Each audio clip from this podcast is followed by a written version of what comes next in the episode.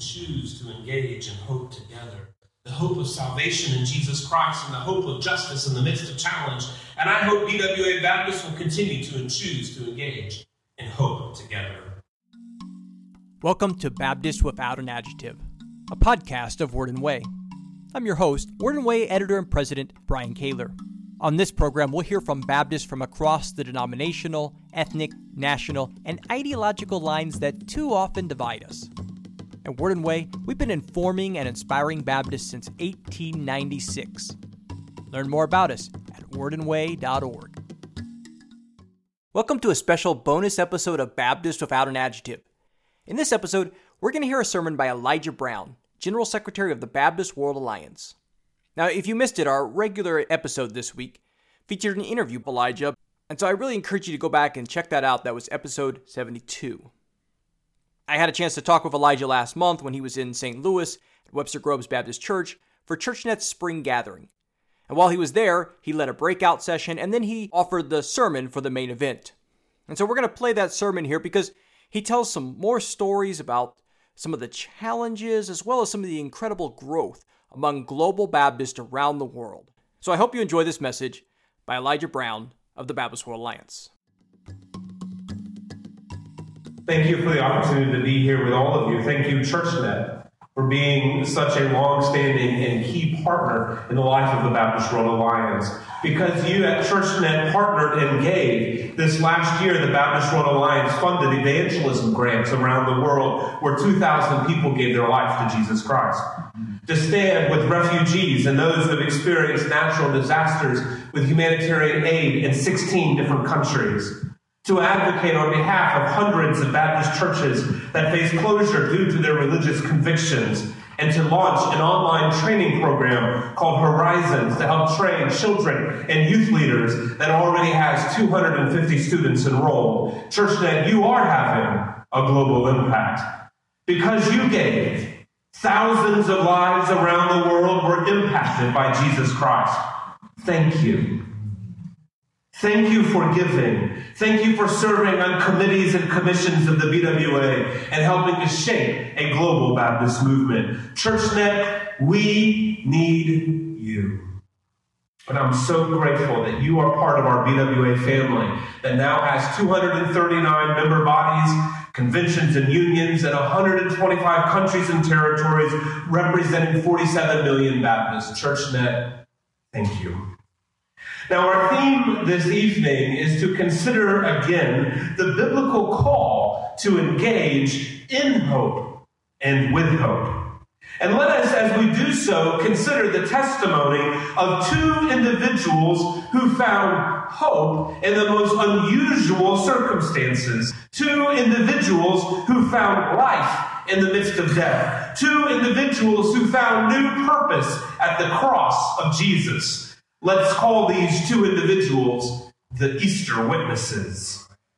Now, in the scripture, the story is not given very many speaking lines. Their words may be few, but their actions are clear as a challenge to join them as Easter witnesses. To join them as witnesses who engage in hope and with hope. And at that Easter moment, as you know, there were those whose acts of injustice nailed Jesus to the cross. Those who passed and mocked. Those who watched and wept those disciples whose lack of courage led them to turn away, to flee, even for some to deny their identification with Jesus Christ. And then there were two. Two, not 20, not 40, not hundreds in some mass movement. There were two Easter witnesses who engaged in hope and with hope as witness for justice and for the sake of Jesus Christ. But first, the context. Now, we do not often think about Jesus' arrest, trial, and crucifixion in the light of injustice, but we could consider the context. At the time of his arrest, Jesus was praying. It seems the forces of evil and injustice love to attack when a church is gathered to pray, gathered to worship, when a church is living out its witness and grace and truth. Jesus was praying praying in the Garden of Gethsemane and the special temple guard were sent out on a secret mission, armed with clubs and swords, expecting violence. This was the Prince of Peace, but they came armed with full weaponry. These are the moments when the forces of death seem to be in the ascendancy. These are the moments when the crowds cry out with injustice. These are the moments when all seems lost, when worlds seem to be collapsing and the air is heavy to breathe. These are the moments when even believers in Jesus are tempted to pull out their sword and lash out with whatever power they've been given to maintain their privilege and their position. These are the moments when so many disciples choose to flee. It was night and they took Jesus to the house of the high priest. They didn't take Jesus to a cell where he could spend the night while they called together the Jewish court of law. They did not take Jesus to the temple or to the hall of the hewn stones, the building of the Sanhedrin, where they always met when the court was in session. They did not take Jesus to any courtroom or even gather all of the court officials. They took Jesus to a private house where a select group with false witnesses had already gathered. What if we learned a defendant was arrested while praying? Not taken to a courtroom, but to a private house, where a select group of only some judges waited in the middle of the night with false witnesses already in place. This was structured violence that turned truth into a mockery. The ones who sent Jesus to his death at the hands of the government were a pre selected collection of corrupt elites pursuing their own agenda. And when Jesus was nailed to the cross, it was an act of political and religious oppression. It is in this context that two witnesses step forward. Friends, as we gather today, this is the context that forms the backdrop for so many individuals all around the world. Would you do me a favor in just a moment? I'll need your help. Scholars at the U.S. Holocaust Museum, in collaboration with other genocide experts, maintain a dynamic list where government sponsored mass killing up to the point of genocide has greater than a 50% likelihood to occur. Now, if you take this list of possibilities where genocide is a reality and you merge that with BWA global membership data, do you know what the result would be? Do you know how many Baptists would live in these contexts? Could you, would you do me a favor, and if you're able, with this half of the room, stand to your feet? The answer is 40%. 40% of all BWA Baptists live in a context where government sponsored mass state killing up to the point of genocide is a real possibility.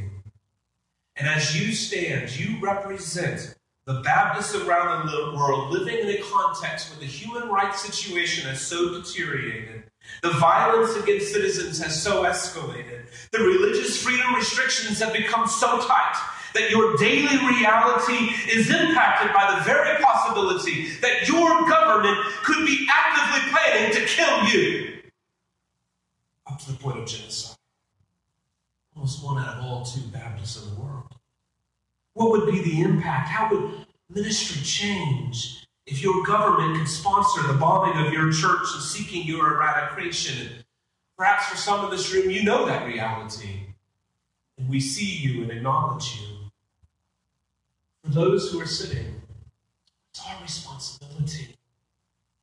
As we see our brothers and sisters, how should we respond?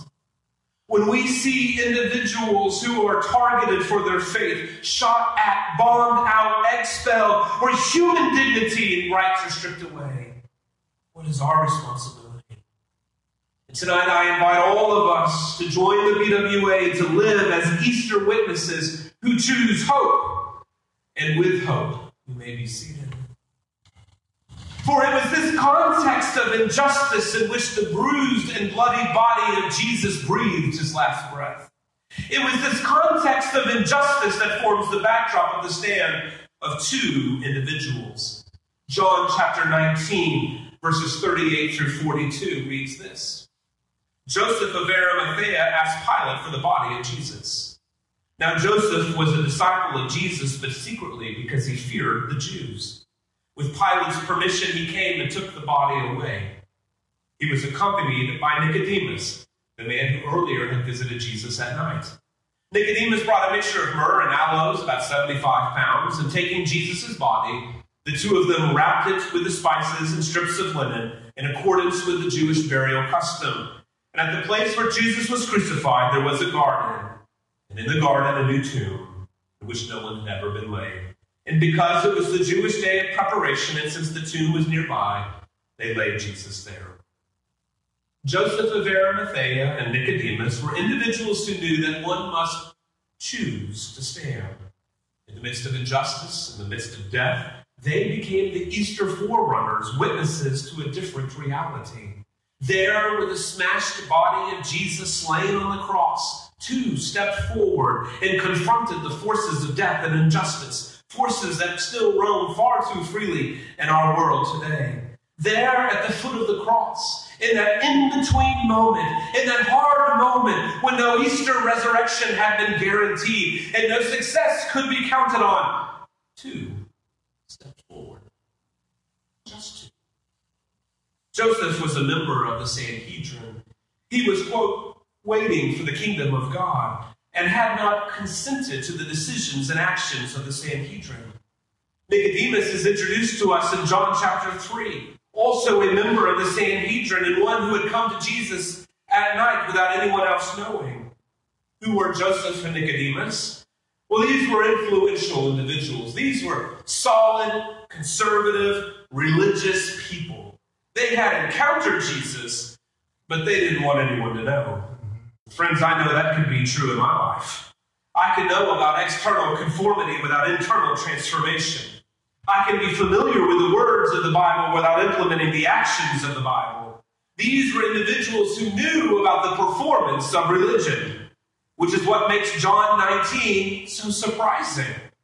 Where we read that Joseph asked Pilate for the body of Jesus. Now, Joseph was a disciple of Jesus, but secretly, because he feared the Jews. And with Pilate's permission, he came and took the body away, accompanied by Nicodemus, the man who had visited Jesus at night. Several words stand out to me secretly at night. These were individuals whose classmates and whose work colleagues had no idea about their faith. These were individuals whose neighbors had no idea about their faith. Now, everyone knew they were faithful at the synagogue and they were you know, good people, but their faith in Jesus was a secret. Yet this was the moment when they chose to stand. When they said, We will not be silent any longer. We will not be secret at night witnesses any longer. We will not be passive participants in the face of government domination any longer. We will not bow down and cower before the tyranny of injustice and oppression any longer. It is our time, and we choose to stand as public disciples of our Lord and Savior Jesus Christ. That is what they are doing, is it not? When they go before Pilate and the Jewish leaders and they publicly claim the body of Jesus for themselves, when they publicly stand for Jesus who's been slain on the cross, and what a moment to stand. Abandoned by his disciples, plotted against by the religious leaders, betrayed by a member of his inner circle, disowned and denied by one of his closest friends, hammered to the wood of the cross by the government. If there was ever a moment accurately described as God forsaken, this would be that moment. Jesus himself cried out in a loud voice, Eli, Eli, sabachthani. My God, my God, why have you forsaken me? This was the God-forsaken moments. The forces of evil had gathered. The Savior of the world hung in the silence of the dead. The most powerful army in the world and guarded the tomb. The government had approved. The religious leaders had approved. The crowds had approved. And yet two stepped forward. This is the moment. No guarantee. no assurance, no empty resurrected tomb. Nobody could have blamed these two individuals if they stood with a silent majority. What good could they do? What good can? That is the lie that the three days between the cross and the empty tomb want you to believe. That is the lie the forces of oppression want you to believe. That is the lie that flows through our world, whispering in our minds that resurrected life will never happen. But we are here today to say that we will be like the two. We will be like the two and engage in hope and with hope. You know, they took Jesus' body and laid him in the grave. Jesus rested with the dead. Jesus is with those in complete darkness the darkness of those who lost their way, the darkness of cities blackened out, the darkness of those who've been thrown into the bottom of shipping containers, hell holes, and forgotten jail cells all over the world. Jesus is with those who have lost everything and everyone. Jesus is with those betrayed by the leaders who promised to befriend. Jesus is with those who gathered peacefully but were attacked by officers the government had installed and had weaponized. Jesus is with the crucified people. And thank God that Easter is coming. Thank God that Jesus did not remain in the grave but was resurrected. Thank God that in Jesus the penalty of death has been defeated. The chains of death have been shattered, and the forces of death been made temporary. The guards at the tomb will be cast aside, the stone will be rolled away, and the resurrected light of new life will come shining forth. Will we hear that call? Will we hear Jesus' invitation to stand in spiritual and physical death and engage in hope and with hope? I think about a woman I met named Adeline. Adeline lives in Lebanon, and the roots of her story began in 1990. Adeline was a young mom and pregnant with her second child. Lebanon was in a war with Syria, which had been militarily occupying Lebanon for 14 years, and Adeline and her family had been captured, and they were lined up in an execution line. And the firing squad had raised their guns and pointed them at this family of three who were present and one that was on the way. Madeline closed her eyes and prayed, prayed, not for deliverance of her word. She said, death, death was certain. She said, I prayed that I would pass quickly without having to watch my husband and my son on either side of me suffer their death. At that moment of death hanging heavy in the air, guns raised, cocked. At the last possible moment, a Lebanese tank emerged as if from nowhere and fired a shell that decimated the soldiers and sent shrapnel flying in every direction. Total destruction except for three holding hands death all around them, but they stood there without even a single scratch. Then she said, That's when the real work began. Despite physical liberation, she said, I had a hard choice hatred. Hatred towards Syrians. She described how for six years she prayed and fasted every week, asking for a removal of the hatred she felt towards those who had almost murdered her family. And his war over these last few years has turned away from Lebanon and engulfed Syria. And now more than a Syrian refugees, a million Syrian refugees have poured into Lebanon. Adeline found that her hard work of introspection led to a transformation that not only set her heart free from the hatred that had pulled at her heart, but now enabled her to work for a Baptist organization actively supporting Syrian refugees. She described how her heart moved from hatred to empathy, to hesitant involvement, to wholehearted engagement and support of those refugees. To choose to engage with hope in the light of the cross is to face hard choices. Choices that force us to move beyond the fear and hesitancy common to all, to move beyond religious stereotyping, and to build new relationships even in strained uncertainty. These were individuals who had been secret at night disciples, but something happened. They allowed Jesus, even in his death, to move them from the silent majority to a transformed minority who proclaimed hope in the light of the cross. As their actions remind us, Living as people of hope involves both a public proclamation of our faith in Jesus Christ and a public stand for justice. Joseph and Nicodemus were moved to publicly proclaim their faith in Jesus before their colleagues, before their neighbors, before the governmental leaders, before the culture. They moved from silent witnesses to public proclaimers of their faith in Jesus. Are we doing the same? I confess I'm not a national evangelist, and it always come easy for me, but the call of personal evangelism still applies. This year, I've been praying that the Lord would make me more sensitive and give me greater boldness in publicly sharing my faith wherever I might go. I'm so grateful that so many Baptists around the world continue to hold on to evangelism. In February, I was in Bangladesh and had the privilege of meeting a church planter named Reverend Martin Bouchard Biswas, and he's I mean, he's like a modern day Paul. We were sitting there together, and I said, "Well, brother, tell me some of your story." And he said, "Well, I plant churches." And I said, "Well, tell me about one of those churches." He said, Well, I've been planting churches for 40 years, and I've planted 60 churches. All over the world, the Lord is doing an incredible work, a global movement of good news. In the last 10 years, the global BWA family has grown 31%, from 36 million to 47 million. Now, of course, that's different region by region. In the last 10 years, in Europe, Baptists have declined 7% and Baptists in North America have declined 6%. I know it's shocking news to say that Baptists in Europe and North America are struggling. Sorry to be the bearer of such new news. But Baptists elsewhere are having a different experience. In the last 10 years, Baptists in Asia have grown 6%, in the Caribbean, 43%, in Latin America, 33%. And in the last 10 years, Baptists in Africa have grown 161%.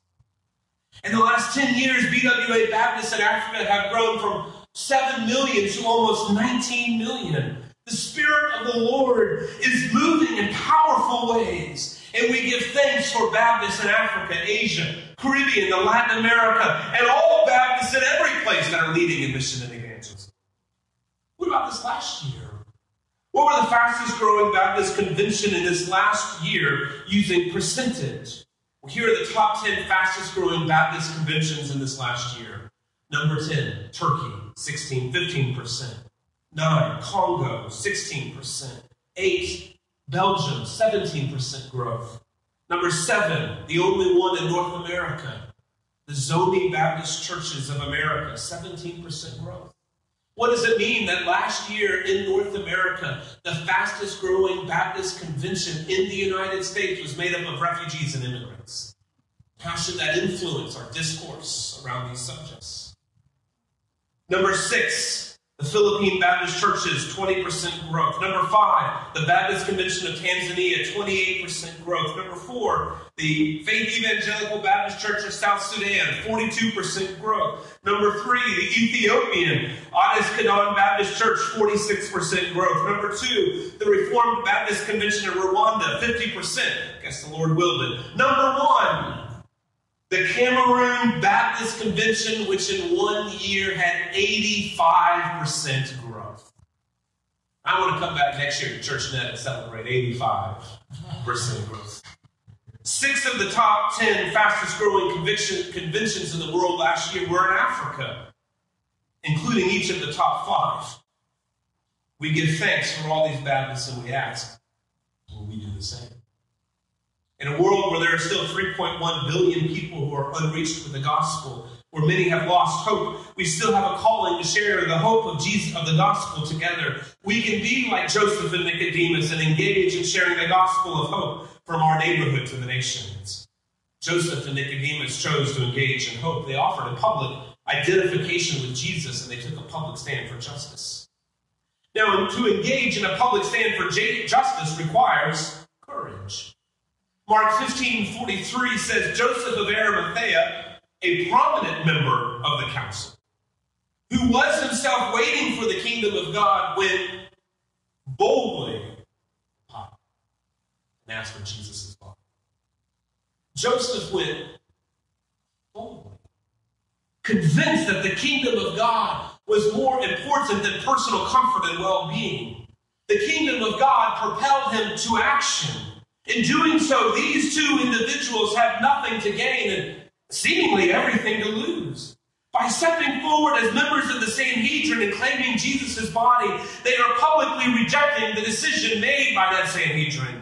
They are rejecting the actions of Pilate and their powerful colleagues. Just after these same individuals killed the man under false pretenses.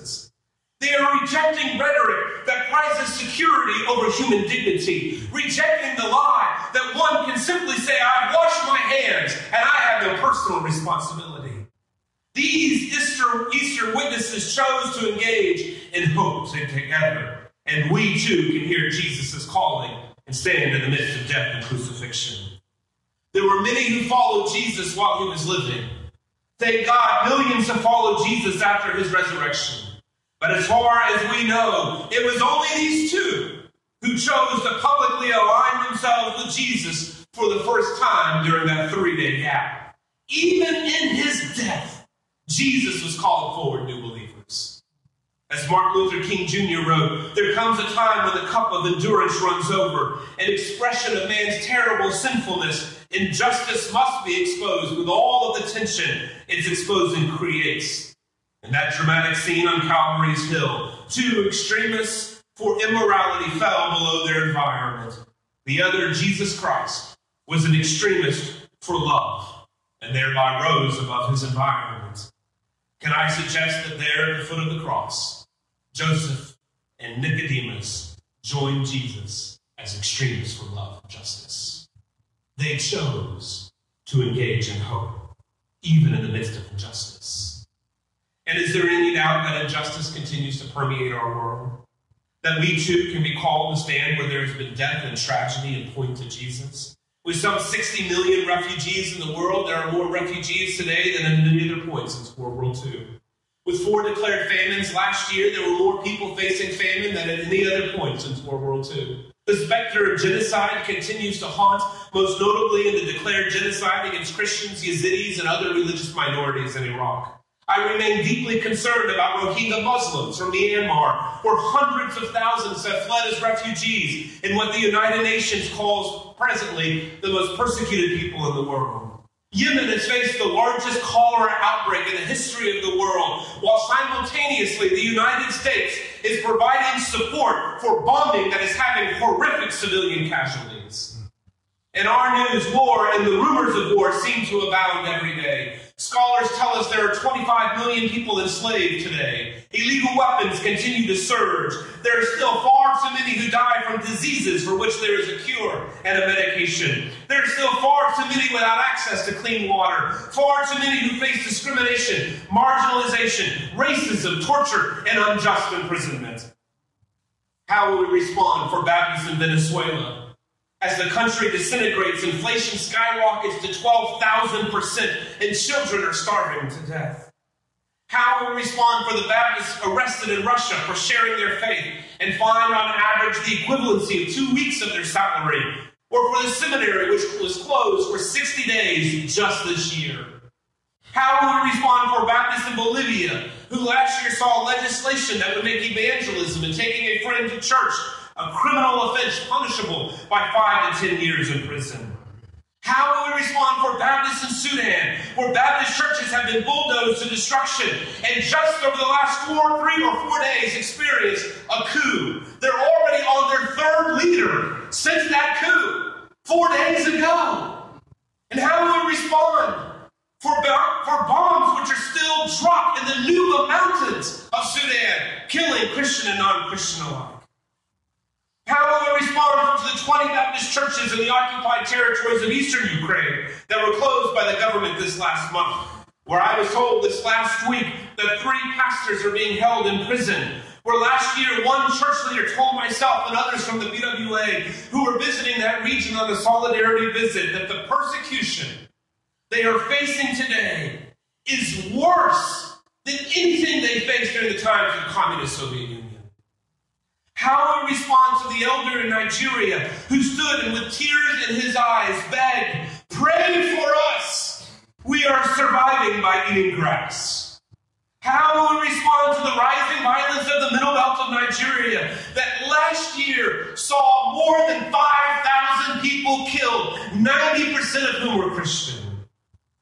How will we respond for Uyghur Muslims, Ahmadiyya Muslims, Tibetan Buddhists, and all those around the world who face trauma? How will we respond to the crises in our cities? Tonight, will you choose with the BWA to engage in hope and with hope? You can make a difference. We can make a difference. Two years ago, two Baptist pastors in Myanmar were arrested for telling the truth that the government had bombed and destroyed a church. It was a Catholic church, the Baptists talked about it. So the government rebuilt the Catholic church and arrested the two Baptist pastors and put them in prison. One was 65, one was 35, and they were given uh, three years and five years, respectively, in prison.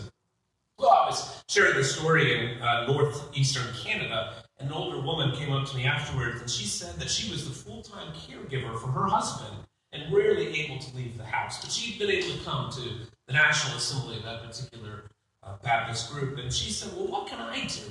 I don't even leave the house. And I said, Well, you can pray, you can write letters. She said, All right, I'll commit to doing both. And she started writing letters to her elected representative again and again and again and again. And she eventually forwarded me an email from her elected representative thanking her for repeatedly raising the issue of the two Baptist pastors in Myanmar, and that he had forwarded all of that information to Canada's foreign minister. And this last spring, without any explanation or any warning, those two pastors were released without any other notice. And though we may never know, a sudden release of two Baptist pastors in Myanmar may very well owe that release in part to a persistent woman in eastern Canada who can barely even leave her house. You can make a difference. We can choose to engage in hope together the hope of salvation in Jesus Christ and the hope of justice in the midst of challenge. And I hope BWA Baptist will continue to and choose to engage in hope together. We can pray. We can give. Next May, we'll be, we're launching an initiative called Go 2020, where I'm asking all BWA Baptists to use the month of May 2020 to share the gospel boldly. What would happen if in one month all 47 million Baptists around the world shared the gospel with at least one other person. And then we shared the good news with one another. I hope you'll join us in July 2020. I've already mentioned it to Brian several times, but I'll mention it to you as well. In July 2020, we'll be having our BWA Congress in Rio de Janeiro, Brazil. We need you there. When we do the roll call of nations and conventions and unions, and here come the Africans and the Asians and the Latin Americans, well, we need people from Missouri we need you. We have the opportunity to be like these two Easter witnesses and to engage again in hope together. The scriptures are filled with men and women of courage and conviction who chose to engage their situation with hope. They took the first step. So can we. You know, Abraham did not know that he would become the father of many nations when he took that first step of obedience in a multinational journey. Joseph did not know that he would help alleviate physical hunger in the midst of scarcity when he took that first step towards a prison. Moses did not know that he would set a people free and that he would build a set of laws that gave everyone, rich and poor, male and female, access to justice through a fair legal system when he took that first step towards Egypt. Gideon did not know that he would rescue his nation and transform his country for justice, peace, and prosperity when he took that first step out of a cave. Ruth did not know the lineage of leaders she would produce when she took that first step to help an older mother in law in need. Hannah did not know that her child would become the great anointer of Israel's great King David when she took that first step and prayed. David did not know his legacy when he took that first step onto the field with Goliath. Jeremiah did not know that his words of justice would span thousands of years when he took that first step to speak what was burning inside his heart. Esther did not know that she would prevent a genocide when she took that first step to raising the issue with the government of her day. Nehemiah did not know that he would help restore peace by rebuilding the walls of a city under siege when he took that first step and read news from a troubled area. Stephen did not know that his martyrdom would help spread the church far beyond the nation of Israel when he took that first step of agreeing to serve food to a group of widows. Peter did not know that he would become the rock when he took that first step out of the boat and into some troubled waters.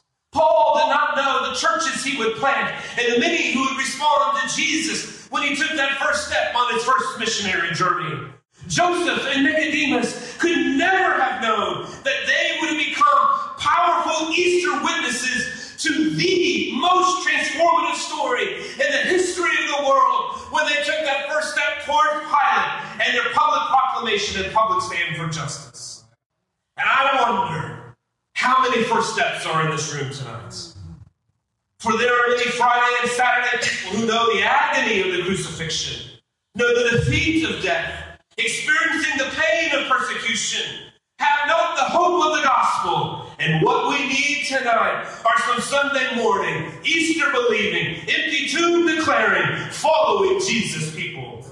The scriptures are clear. We can engage in hope together. BWA Baptist, the question is this Will you? You can learn more about the Baptist World Alliance at bwanet.org.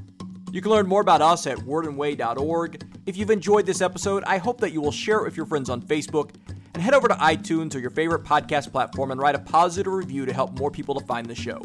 If you have comments or feedback, please email me at bkaylor at wordandway.org. And if you'd like to support this program, you can head to wordandway.org and hit the donate button.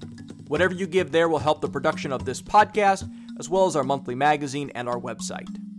Thanks for listening.